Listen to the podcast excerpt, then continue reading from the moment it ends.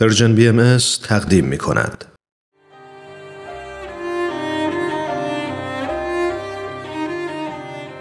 در برنامه امروز گزیده های از یک سخنرانی از رادیو پیام دوست بخش اول گزیده های از سخنرانی دکتر کامیار علایی رو تقدیم می کنیم با عنوان خدمت به جامعه بشری بدون تعصب. دکتر کامیار علایی پزشک، پژوهشگر، استاد دانشگاه و کارشناس بین المللی بهداشت و پایه‌گذار کلینیک های مسلسی در جلوگیری از اعتیاد و گسترش بیماری ایدز در ایران هستند و این سخنرانی رو در 22 دومین همایش سالانه انجمن ادب و هنر ایران که چندی پیش در شهر لندن در انگلستان برگزار شد. ایراد کردند با هم بشنویم.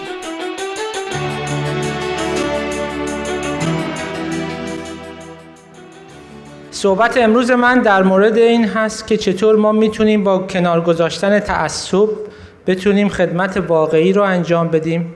چون خدمت باید بدون به قول معروف unconditional, unexpected و unlimited باشه. یعنی بدون توقع، بدون انتظار و بدون محدودیت باشه. مخصوصا خدمت برای کسانی که از طرف جامعه ترد شدن. و صحبت امروز ما در مورد افرادی هست که مبتلا به بیماری هایی مثل اعتیاد و اید شدن. اگر شما به آمارها نگاه کنین بر اساس گزارش سازمان ملل در حالی که وضعیت HIV ایدز در خیلی از کشورها حتی در کشورهای آفریقایی که منشأ اصلی HIV از اونجا بود در حال کاهش هست در کشورهای خاورمیانه از جمله ایران در حال افزایش است. به طوری که در ده سال گذشته میزان موارد جدید شناسایی بیش از 50 درصد افزایش پیدا کرده. و اگر شما نگاه کنید به گزارش های سازمان ملل ایران یکی از بیشترین موارد مصرف مواد مخدر در دنیا بر اساس جمعیت هست یعنی اگه ما تعداد موارد معتاد رو به تعداد کل جمعیت تقسیم کنیم ایران بالاترین میزان رو در دنیا داره. و وقتی که ما در مورد اعتیاد میگیم در کنارش اعتیاد تزریقی هست و در نهایتش تزریق مشترک که یکی از نتایج تزریق مشترک ابتلا به بیماری های خونی مثل اید و هپاتیت هست. موردی که من می‌خوام بگم در مورد کرمانشاه هست. کرمانشاه همونطوری که می‌دونین یک منطقه هست کردنشین هست مرز مشترک هست با عراق. هشت سال جنگ بود بین ایران و عراق که از عوارض جنگ در واقع در کنار اینکه خیلی از عزیزان کشته شدن خیلی دچار ناتوانی شدن اما در کنارش مسائلی مثل بیکاری مثل اعتیاد مثل افسردگی و استراب باعث شد که کرمانشاه یکی از بیشترین شهرهایی در ایران باشه که دچار مشکلاتی مثل اعتیاد و بیماری های خونی از جمله HIV اید شد. و ما هم چون اصالتا مال کرمانشاه هستیم در واقع برنامهمون رو از کرمانشاه شروع کردیم وقتی که در مورد HIV اید صحبت میشه اولین مطالعه که ما انجام دادیم ببینیم که شایعترین علت مرگ افراد مبتلا به HIV چی هست. در واقع HIV یک نوع بیماری هست که سیستم ایمنی دچار نقص میشه. و شما انتظار دارید وقتی که ایمنی بدن کاهش پیدا می‌کنه فرد دچار عفونت های مختلف میشه و در نهایت منجر به مرگ میشه. اما در ایران بیش از 60 درصد از موارد مرگ به دنبال خودکشی بود. یعنی این افرادی که می‌تونستن 10 سال 15 سال فرصت زندگی داشته باشند تصمیم می گرفتن که در طی چند هفته یا چند ماه بعد از اینکه از وضعیت خودشون اطلاع پیدا می کردن اقدام به خودکشی کنند دلیل اصلیش چی بود؟ این بود که اینها از جامعه ترد می شدن. یعنی وقتی ما با اینها صحبت می کردیم خیلی از اینها می گفتن که همسر ما ما رو ترک کرده خانواده ما میگن تو مرد نیستی تو کرد نیستی تو جز ما نیستی تو انسان نیستی. خب؟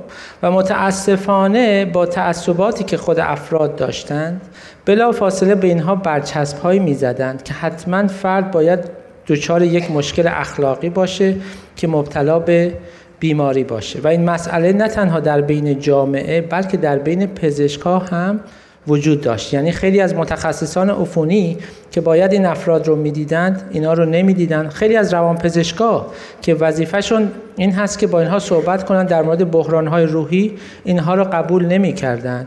و در واقع شما فکر کنید مقایسه کنید یک فردی که مبتلا به سرطان هست بلا فاصله خانوادهش دوستاش فامیلاش میان بهش توجه بیشتری می‌کنن. Yes? میگن که بله این ممکنه چند سال دیگه بیشتر با ما نباشه بیایم بیشتر بهش توجه کنیم. اما همین فرد که دچار بیماری HIV ایدز شده به جای اینکه توسط عزیزانش حمایت بشه ترد می‌شد. خیلی از اینها حتی خانواده هاشون وقتی اینها در زندان بودن بعد که آزاد می شدن خانواده هاشون آدرس هاشون رو عوض می‌کردن. و وقتی ما با اینها صحبت می‌کردیم میفهمیدیم که چقدر اینها در واقع دارن رنج می‌برند مخصوصا خانم ها خانم هایی که از همسرانشون گرفته بودند و همسرانشون چون اطلاع نداشتن فوت کرده بودن اینها سالها بعد به هر دلیلی به بیمارستان مراجعه می‌کنن و متوجه می‌شدن مبتلا به HIV ایدز هستن. بلا فاصله اعضای خانواده گفتن تو حتما یه کار بدی انجام دادن. یعنی به راحتی خودشون رو در مقامی میذاشتن که فقط قضاوت با خداست. ولی اینها به راحتی قضاوت می‌کردن و این افراد رو تر می‌کردن. شنوندگان عزیز برنامه گزیده های از یک سخنرانی از رادیو پیام دوست هستید. همچنان با ما همراه بمونید. بعد از لحظات موسیقی ادامه این برنامه رو با هم میشنویم.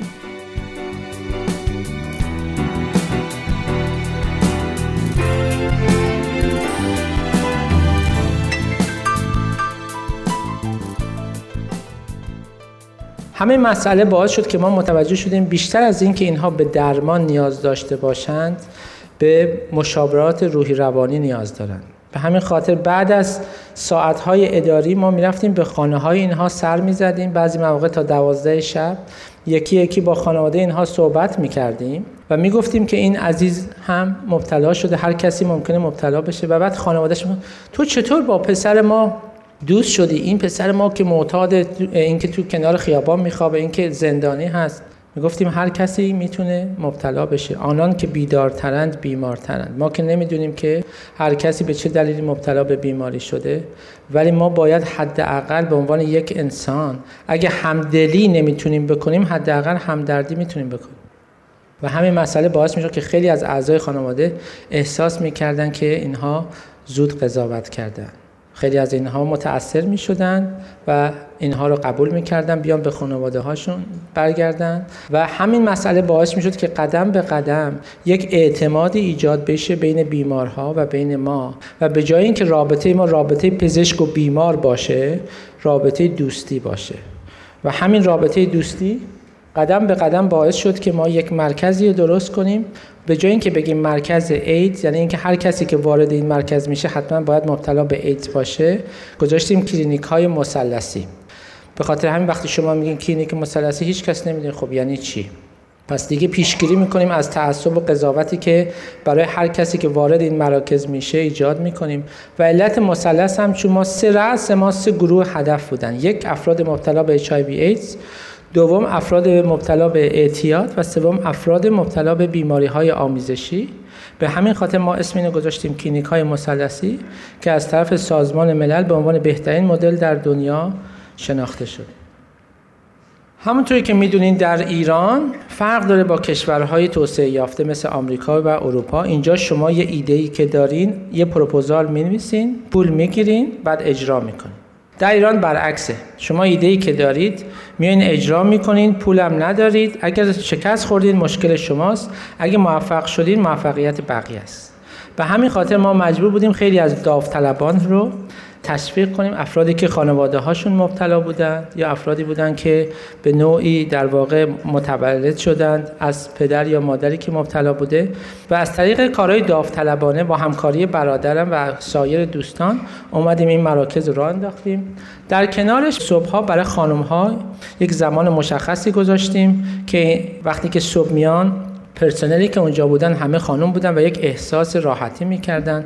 در کنارش برنامه های آموزشی برای دانش آموزان گذاشتیم چون همونطوری که می‌دونین 70 درصد جمعیت ایران زیر 35 سال هستند و 50 درصدش بین 20 تا 30 سال یعنی در معرض خطر ابتلا به اعتیاد و عفونت های مثل اچ هستند. به خاطر همین ما برنامه های آموزشی رو در مدارس رو اندازی کردیم. خیلی مهمه.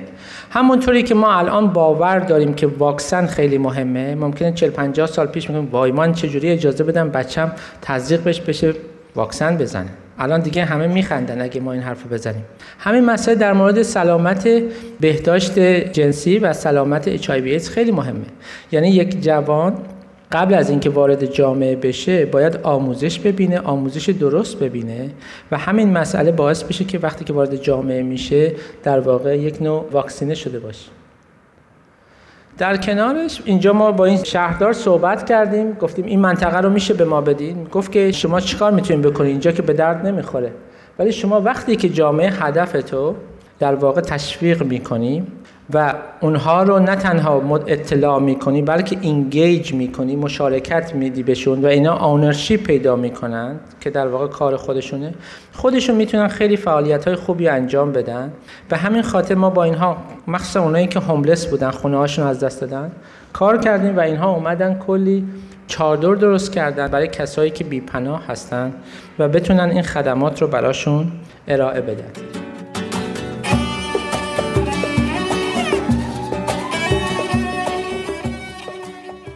و برای شنیدن بخش بعدی گزیده های سخنرانی دکتر کامیار علایی از شما شنوندگان عزیز دعوت می کنم هفته آینده همین روز و همین ساعت با رادیو پیام دوست همراه باشید.